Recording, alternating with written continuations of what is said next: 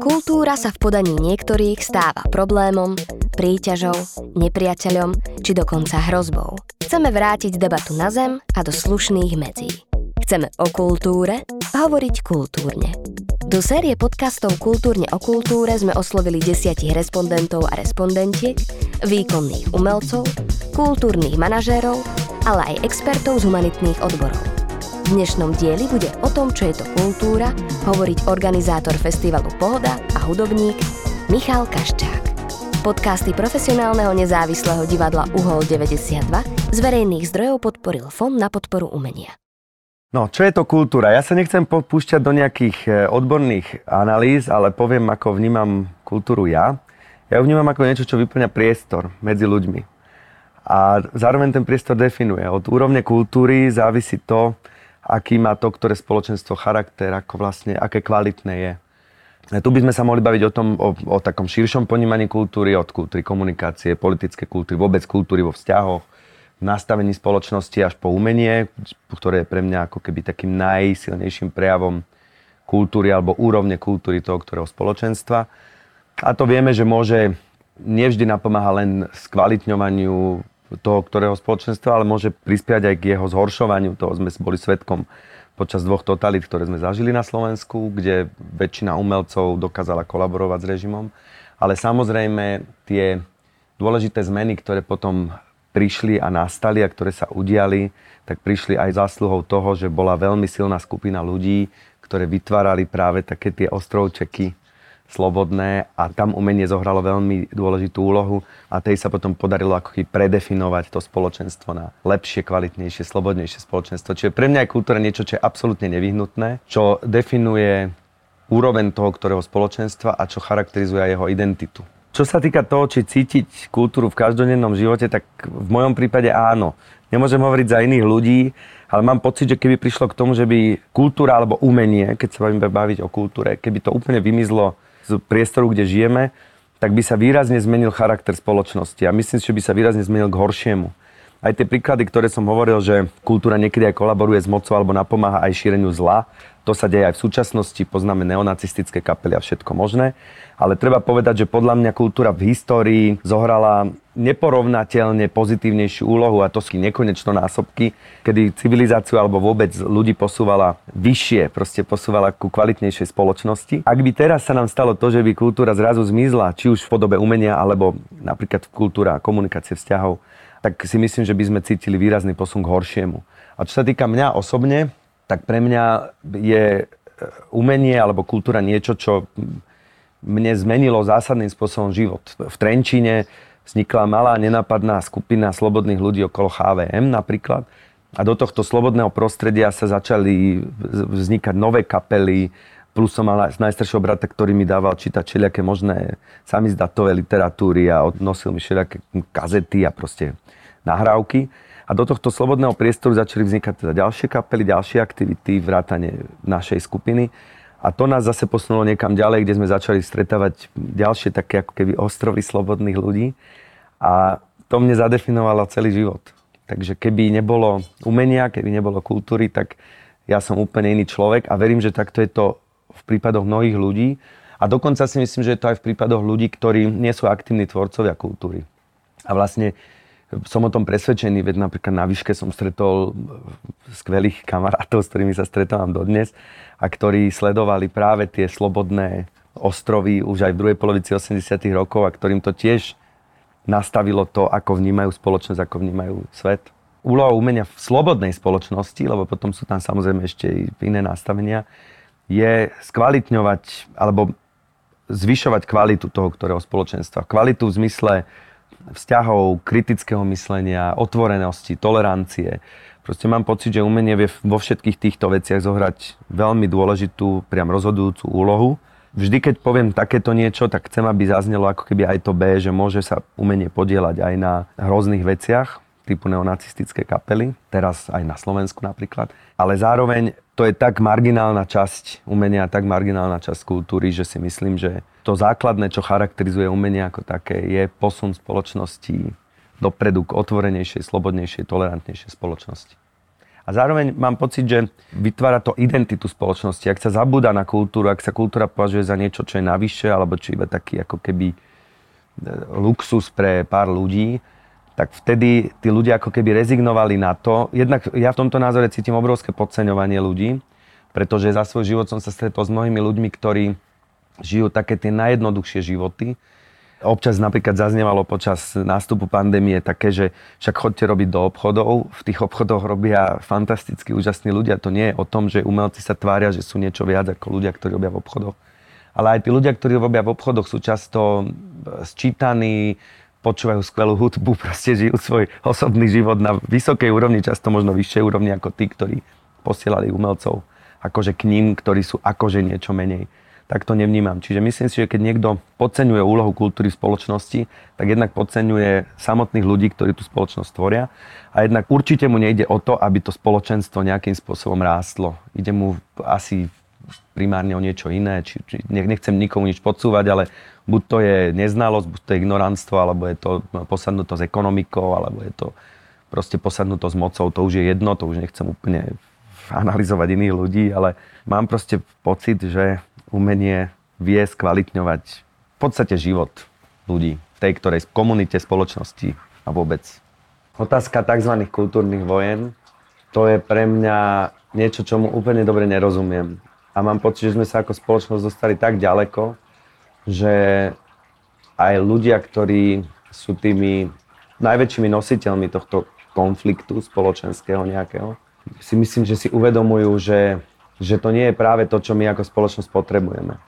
Dokonca aj to slovo kultúrne vojny je pre mňa veľmi zvláštne spojenie. Ja sa priznám, že som zhrozený, kam sa vieme dostať s vedomosťami a s poznaním, ktoré máme v tomto období. A myslím si, že tam ale opäť narážame napríklad na kultúru vo forme kultúry komunikácie a vôbec kultúra vo vzťahoch k ľuďom.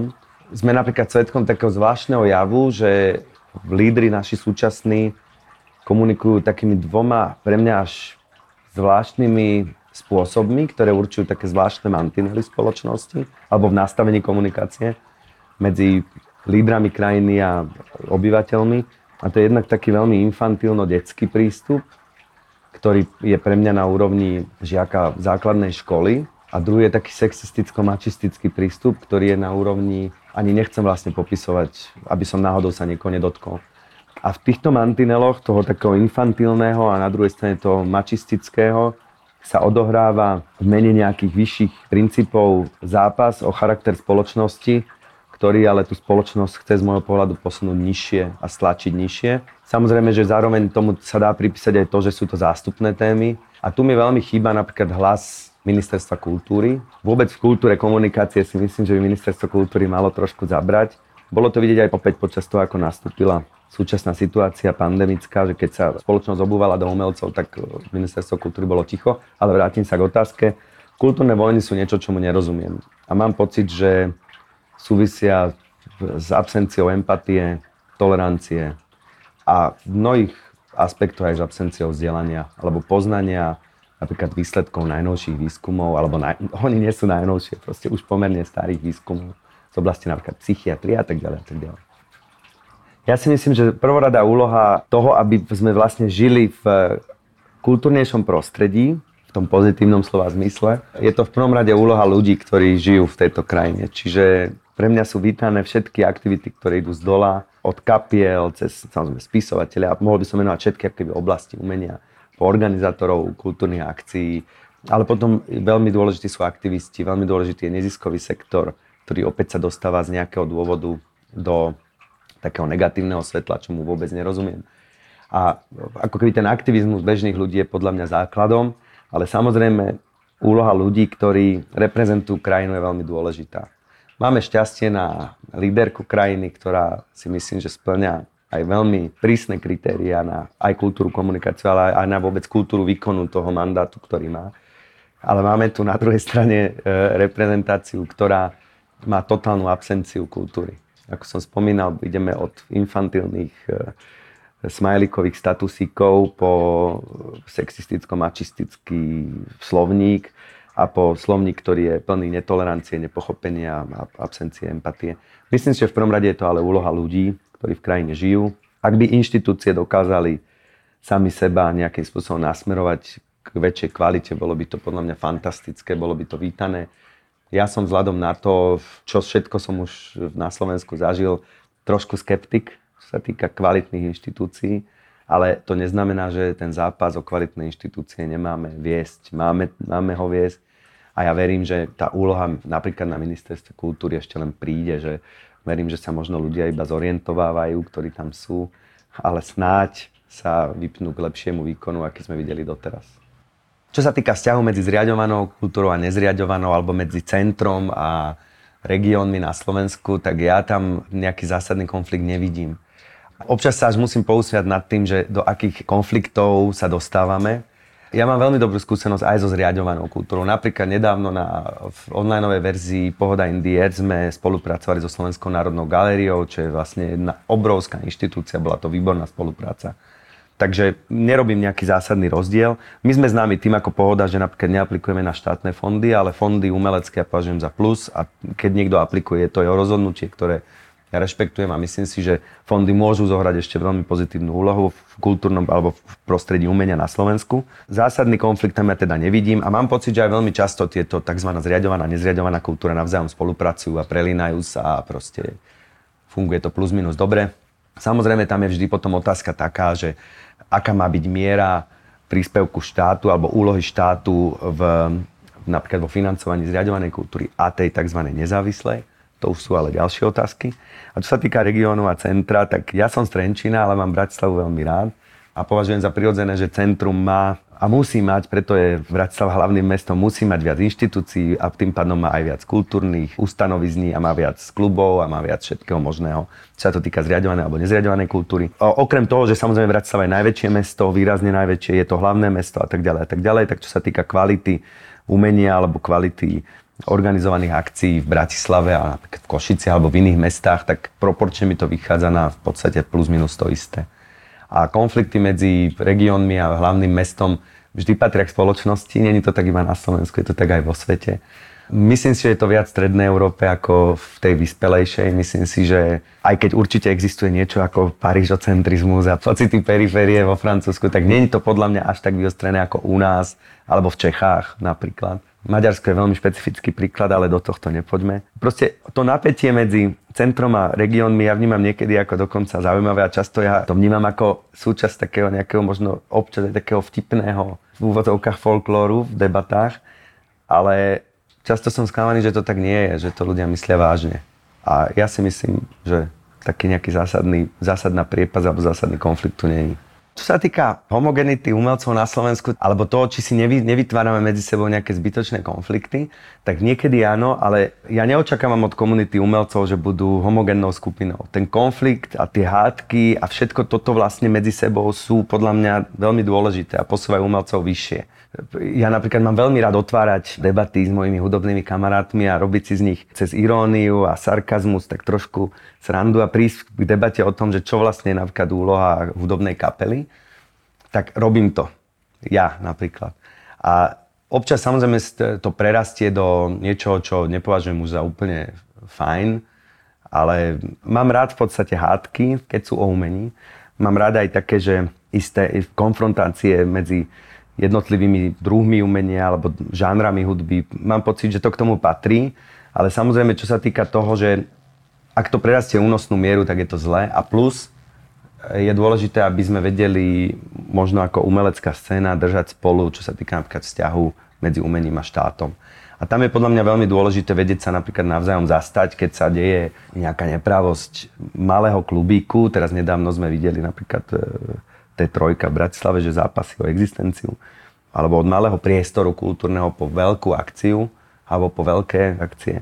Zároveň, ak sa to týka žánru, ktorý napríklad ja nepočúvam, alebo nie som v ňom úplne doma, mám pocit, že by sme navzájom mali byť citliví a empatickí aj napríklad k tomu, keď sa deje nejaká nepravosť v sektore, ktorý sa nás úplne netýka. Vtedy si myslím, že je úloha vôbec kultúrnej obce ako také, aby sa nejakým spôsobom dala dokopy a ukázala, že jej záleží aj na tých ľuďoch. Pestrosti, tolerancia vôbec v tom celkovom charaktere kultúry na Slovensku.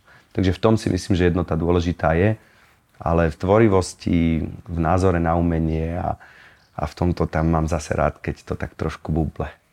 Kultúra na Slovensku by som prijal to, aby mala v prvom rade ľudí, ktorých zaujíma. Ja som očakával po roku 89, že oveľa väčšiu úlohu v kultúre budú zohrávať lokálne firmy, napríklad lokálne komunity, sponzori, mecenáši a tak ďalej a tak ďalej. Toto sa nie úplne stalo z môjho pohľadu. Čiže ja by som napríklad prijal to, aby dokázali prijať kultúru za svoje aj napríklad veľké firmy, veľké spoločnosti, aby to nenechávali iba na umelcoch samotných alebo na štáte. Pre mňa by bolo skvelé, keby sa možno súkromný sektor viac začal venovať aj kultúre. Ale ako som povedal, v prvom rade je dôležité, aby ľudia samotní sa vedeli na kultúru poskladať a vedeli na ňu ísť. Často dokonca sú akcie zadarmo, kde tých ľudí veľa nie je a to je z môjho pohľadu niekedy škoda. Potom samozrejme dôležité je pre kultúru samotnú aj to, v súčasnosti už sa tomu vyhnúť nedá, ako sa na kultúru pozerá štát. Tuto za pozitívne považujem zriadenie fondov. Dôležité je, aby proste fondy pokrývali ešte väčšiu časť kultúry a tak ďalej, ale fondy ako také sú dobrá vec. Asi keby som to mal úplne zhrnúť do jednej vety, tak čo najviac ľudí, ktorí sa o kultúru zaujímajú a čo najviac podpory, či už zo strany privátneho sektora alebo štátneho sektora. To sú asi dôležité veci. Tých podnetov dostávame z môjho pohľadu až príliš veľa, čo sa týka podnetov z napríklad z politiky alebo vôbec z nastavenia spoločnosti. Nečakal som, že budeme riešiť v tomto čase napríklad spomínané kultúrne vojny. Nečakal som, že budeme musieť riešiť neonacistov v parlamente. Nečakal som, že budeme musieť riešiť detské prejavy lídra krajiny. Nečakal som, že budeme musieť riešiť nejaké sexistické prejavy ďalších lídrov krajiny a tak. Čiže tuto dostávame podnetov toľko, že myslím si, že umelci majú teda z čoho čerpať totálne. A čo sa týka toho opačného, čo vlastne prajem ľuďom, tak to je také zvláštne. No. Ja môžem hovoriť za to, čo robím ja, tak chcel by som, aby čo najviac umelcov samozrejme prinášalo čo najkvalitnejšiu kultúru ľuďom. Chcel by som, aby čo najmenej umelcov bolo ochotných kolaborovať s mocou a nadbiehať rôznym radikálnym skupinám. To je podľa mňa veľmi dôležité. Chcel by som, aby sa napríklad výrazne zlepšila kultúra komunikácie na sociálnych sieťach a tak ďalej, tak ďalej. To už zachádzam asi príliš ďaleko. Čo najosvietenejších umelcov, len to už uvidíme, no. Uvidíme.